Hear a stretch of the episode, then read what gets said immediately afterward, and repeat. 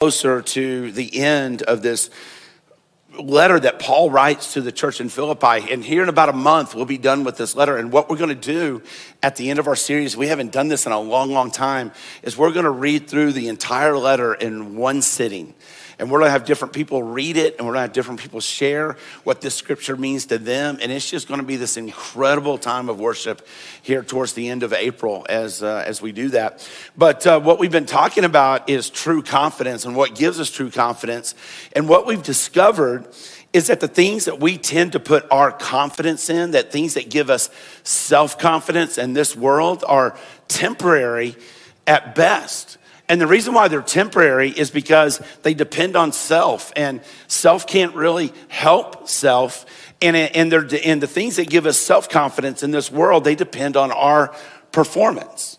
But the only true confidence that we find in this life is the confidence that we can have in a relationship with Jesus Christ. And that's because it's not based on our performance, but it's based on Jesus' performance for us. And that's what we're going to see this morning. Now, I want you to think about a time that you filled out a, um, uh, a resume, that you created a resume to send out, or maybe you um, filled out an application to get into a college or a uh, or for a scholarship, or maybe you created an online dating profile. And, and, and that whole process can be pretty stressful, no, no matter really what it is, okay?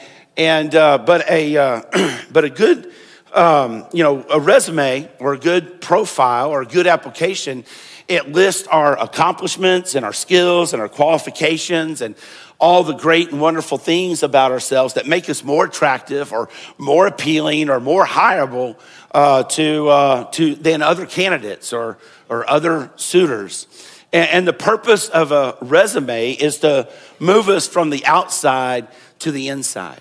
So, a great resume can open doors for us in our careers. A, a, great application can get us into that college of our choice or land us that. Uh, that, that scholarship that, that we applied for, or uh, you know, a great online dating profile will get us that swipe right that we're looking for. Um, but what about when it comes to our relationship with Jesus? Well, what, what about when it comes to our right standing with God? What are we going to present? What are we going to stand on in that moment when we stand before holy, righteous God? Well, this morning, Paul shows us two things, just two things this morning. Let me give them to you up front, and then we'll spend some time unpacking them. Um, but the things that we see this morning is that we see our need for righteousness and then we see the gift of righteousness. So we see the need for righteousness and we see the gift for righteousness. And if you have your Bibles, I want to invite you to turn to Philippians chapter 2. If you didn't bring your Bible, you can uh, pull it up on your phone or we'll put it up on the screen for you. But Philippians chapter, uh, or actually chapter 3 this morning, we're making some progress actually. Uh, Philippians chapter 3 this morning, and uh, we're going to spend the next two or three weeks in Philippians chapter 3. And I just want to encourage you to, to read Philippians chapter 3 just two or three times this week and circle the different names or characteristics of God. Underline or highlight some verses that really stand out to you. So, Philippians chapter 3 this morning is where we're at. And this is what Paul says. we'll start kind of start in verse 1 where we were last week. Paul says, further. In, other words, it, taking everything that I've already written, taking everything that I've already said, he says further, con, con, you know, connect that to what I'm saying here, my brothers and sisters. So terms of endearment there. Rejoice in the Lord. Now, this is kind of a theme of Philippians is this, this joy or rejoicing in the Lord. In fact, he says it 18 times in this very, very short book. And what he's saying to, to his readers or to the church in Philippi and what he's saying to us is, hey, our joy is not dependent upon our circumstances.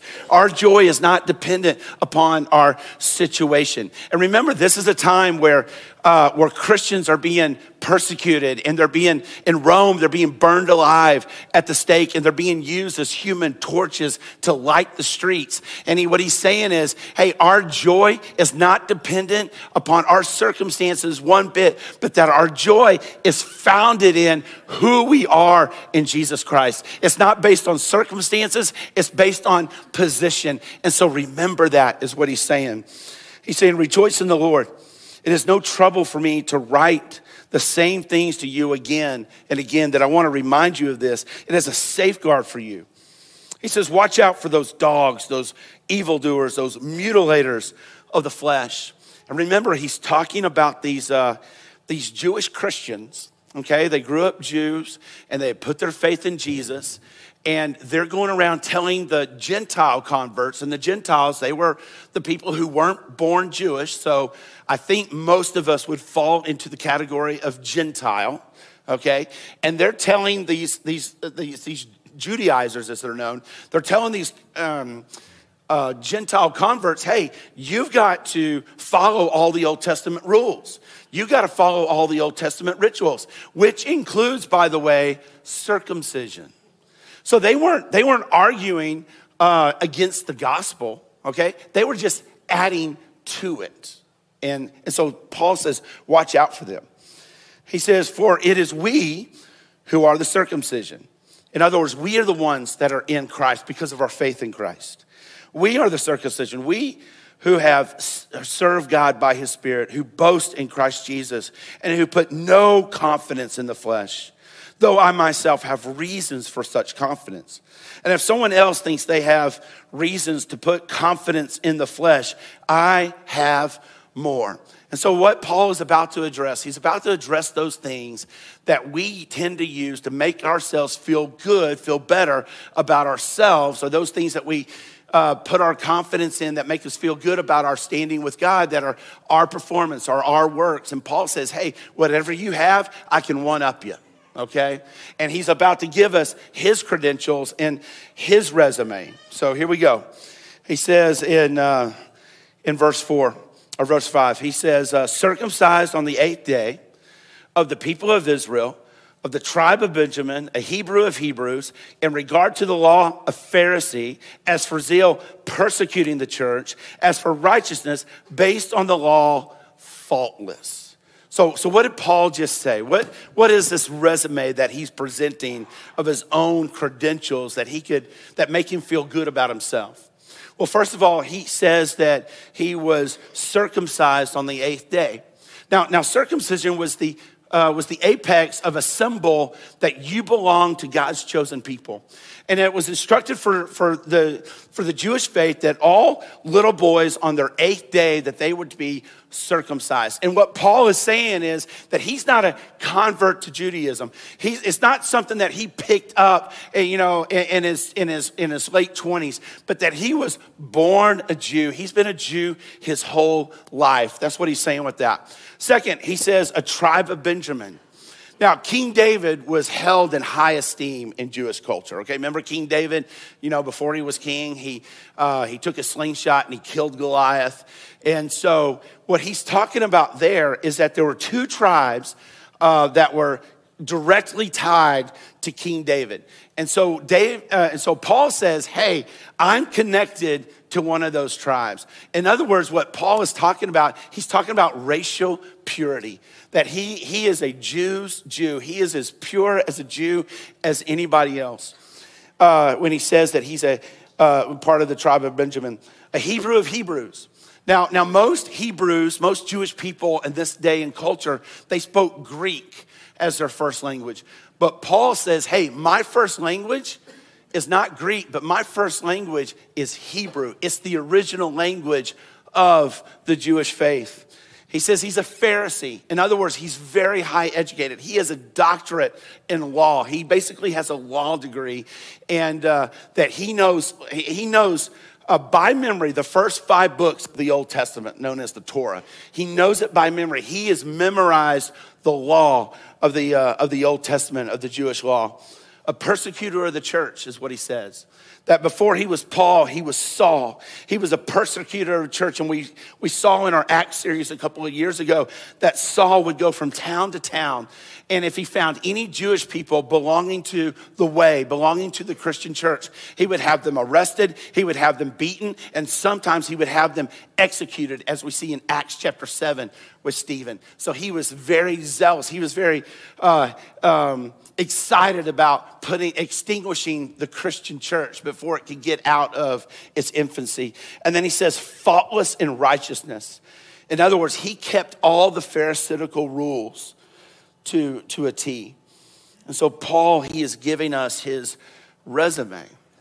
Now, listen, making a list of our merits, of our accomplishments, making a resume to get us into some place where we are on the outside, but we want to be on the inside is something that we do at every level in our society. And we do it, we do it with friends, that we want friends to think that we're important. We want to be accepted by our friends. We do it in relationships. We do it in jobs. We do it at, in, at school. We even do it with God. That everything in our society is structured on a system of making ourselves more attractive and more appealing and more qualified so that we can move from the outside to the inside. I mean, I, I mean, just, just, just think about it for a moment, okay? Um, you're on a first date, okay? Go back to being on a first date with somebody and uh, you know you've got all the feels and you've got all the butterflies and you're gazing at each other's eyes across the table. You know there's candlelight there's wine and you're just having a great time. Nobody says on the first date it says you know uh, babe uh, I, i'm planning on putting on 75 pounds on the next 10 years nobody says that okay? Nobody says on a first date, hey, I'm gonna tank my credit score as low as I possibly can. I mean, you're enjoying it. You've had a great dinner. You're sharing a, a dessert, you know, and, and you're, you know, you're thinking, okay, you know, uh, he may be the one. And the next thing out of his mouth is, hey, I'm going to change jobs as often as I can. Nobody says that. I mean, think about an interview. If you've ever been on an interview or you ever conducted an interview, the interview's going great, and finally the person doing the interview says, you know, what think what, what do you think makes you a great candidate for this position? What makes you think that you're going to be a good team member for our organization? And, and nobody says in an interview, says, you know what, I'm going to excel at doing the minimum.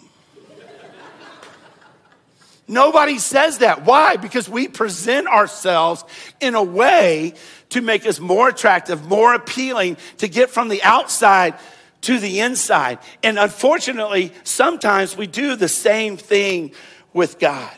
And here, Paul is talking about the things that made himself feel confident about himself. And we have our things too, okay? Maybe it's our appearance or our youthfulness or our strength. Maybe it's our, our kids and their accomplishments on, you know, on the, on, on the ball field or, you know, on, on the soccer pitch or on the, you know, the basketball court, or maybe it's our kids and the way they uh, excel in academics or, or, or band or music or art, or, you know, maybe it's our relationship status, maybe it's an income, maybe it's a position, maybe it's our religious activity, whatever it is. We all have things, and those aren't necessarily bad things, but we all have things that make us feel more confident about ourselves, and there's nothing wrong with those things. Until they become the thing that we put our acceptance in, our approval, our significance, our security, our hope, and our love. Until those things become the things that we boast in, that we glory in, that we stand on saying that this is what makes me me. Now, the reason why we tend to do this is because, and we know this, but we have this deep need for righteousness. Now, now listen, righteousness is not being good. It's not good behavior. Righteousness in the Bible means a right standing with God. That we have a right standing with God. that we know we know we need a, a right standing with God. And so we create this resume, so to speak, with our own good works and our own religious accomplishments to make ourselves more presentable to God. And for us, it's just a way to stay in control. I mean, we're all control freaks, okay? Some to, to more degrees than others, okay? But we all want to stay in control. We all want to contribute. We all, and we talked about this. We all want to feel like we're doing our part, right? That's why we're not going to let somebody pick up the bill and the tip, okay? Or if we're going to go out to eat and they buy this time, we're going to buy next time. And so we all want to feel like we're pulling our own weight, that we're doing what we need to do, we're contributing, and we bring that philosophy to God. We want to be our own savior, or at least we want to contribute to our saving. So, yes, I know that I'm not perfect. You know, thank you for that news flash. I know I'm not perfect, but I'm a lot better than He is. So, God, you didn't need to work that hard hard to save me because I'm a pretty good person. It's about staying in control. Now, now we stay in control in two ways, okay? There's the irreligious way, which is, you know, I, I'm not even sure if there is a God, or yeah, I know there's a God, but I don't really care, and I'm just gonna go live my life the way I wanna live my life. And I'm gonna determine what's right. I'm going to determine what's wrong. Nobody has the right to tell me what to do. Nobody has the right to tell me what's right or what's wrong. Only I can decide that for my life. And I'm just going to go do whatever I want to do. That's the way we stay in control, that way. But there's also the religious way. And the religious way is okay, I'm going to try to follow as many rules as I, as I possibly can and I'm gonna try to be a good person. I'm certainly gonna try to be better than some people in my life. And when that's our attitude, what happens is we come to God and we say, okay, God, you know, I'm doing my part. Why aren't you doing your part? Know, God, why is my life not working out the way I want it to work out? Why did I not get into that college that I wanted to get? Why did I not get the job that I wanted to get? Why didn't I not get that promotion? Why didn't I make the team? We all, we, we go to God and we say, why isn't my life working out? Because basically we all want to relate to God the way we relate to the government. Okay, I paid my taxes, so now I want to know why my roads aren't fixed. In other words, I've done my part when are you going to do your part?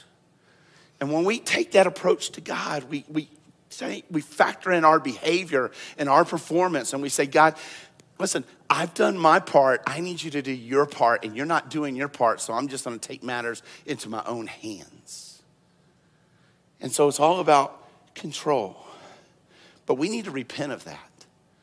We need to repent of our righteousness and, and, and say, my only resume is the one that God gives me through faith in Jesus Christ. That God, He owes me absolutely nothing. That I've tried to live a good life, and on my best day, I've never come even close to God's perfect standard. But thank you, God, that you sent Jesus to live the life that I should live and die the death that I deserve because that's where we find the gift of righteousness, that Jesus is the gift of righteousness for us. Look at look what Paul says in verse 7. He says, But whatever were gains to me. Now think about that. Think about what gains you and I have. Things that we accumulate, we accomplish, the things that make us feel good about ourselves. Whatever were gains to me, I now consider loss for the sake of Christ. What is more, I consider everything a loss because of the surpassing worth of knowing Christ Jesus my Lord, for whose sake I have lost all things. I consider them garbage, that I may gain Christ and be found in him, not having a righteousness of my own. So, not, not building up my religious resume, not having a righteousness of my own that comes from the law of how many laws can I obey. I mean, think about it. If we, you know, Kyle and I, you know, the, we have this discussion all the time of, that, you know, if, if, it were just left to us and, and, you know, God said, hey, I want you to write down five truths, five laws that you're going to live by today. We couldn't even keep the five laws that we make for ourselves. And so, so Paul is saying that, you know, when we try to gain that righteousness of that comes from the law, but that, but which is through faith. The righteousness that we have is through faith in Christ, the righteousness that comes from God on a basis of faith. So we'll talk more about this next week, but just real briefly. Paul has just gone through his list of very impressive credentials and dismisses all of them. And when he says they're garbage, maybe your translation says rubbish, um, but a proper translation of that word would be excrement. And really, a really good translation of that would be crap. And that's really what he says. So basically, Paul says all that stuff that makes me look good, all that stuff that where I feel significant and important and impressive, all that stuff that, that I tend to put, uh, that, uh, that I put is, you know, on my resume as I approach God, he says it's all worthless. It's all crap. Now, what would make Paul say this? And he, and he says this remarkable phrase. He says, the surpassing greatness. That is the surpassing greatness of something that makes everything that he tried to accumulate crap. And it's the word picture. It's like when the sun starts coming up in the morning, and the sun starts coming up in the morning, and the stars begin to fade because the sunlight is, is uh, overpowering the, the, the, the light of the stars because the stars are too far away. It's like that right there. It's the surpassing greatness of the sun that outshines the stars. So, our accomplishments, our money, our influence, all, all good things. Those things don't shine as brightly anymore because something has come out that is so brilliant and so fantastic and so bright that we can't see those things anymore as ultimate. And Paul says, These things that used to be important to me, the surpassing greatness of Jesus has outshone them. Now, as the band comes and just readies us for this next, next song, let me just end with this that the beauty of the gospel is that God sees you and He sees me as being in Christ, okay? That when God looks at you and when God looks at me, He, he doesn't see all of our failures. And some of us are like, whew, thank God. Dodged a bullet with that one.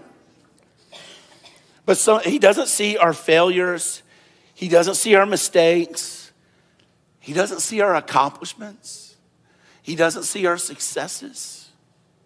He sees Christ and all that Jesus has accomplished for us through his life and his death and his resurrection. All those things that make us feel good about ourselves, that make us feel important or significant or accepted or loved or secure. Our appearance, our strength, our income, our kids, our kids' accomplishments, our jobs, our religious activity, our relationship status, all good things. But when we see Jesus as the surpassing greatness, they just become things. They're just things. They don't define us. It's not where my identity is. They're just things. They're good things. They're wonderful things. But they're just things. And when our pursuit of Jesus and our, our knowing Jesus is, is our ultimate quest, what that means is when something happens to one of those things, maybe, maybe it's our strength or our health, maybe it's our appearance, our job, or income. When something happens to one of those things, or something happens to all of those things, it won't devastate us. Now, we'll still hurt, and we'll still cry, and we'll weep and we'll grieve deeply when one of those things is taken out of our lives. But it won't bury us because our righteousness our identity, our approval, our significance, our value, our worth, our strength, our security, our hope, our love is not found in our resume or our performance or our self confidence, but it's found in the right standing we have through faith in Jesus Christ, in nothing, nothing, not one person, not the devil, not even death itself can take that away. Let's pray together. Father, thank you.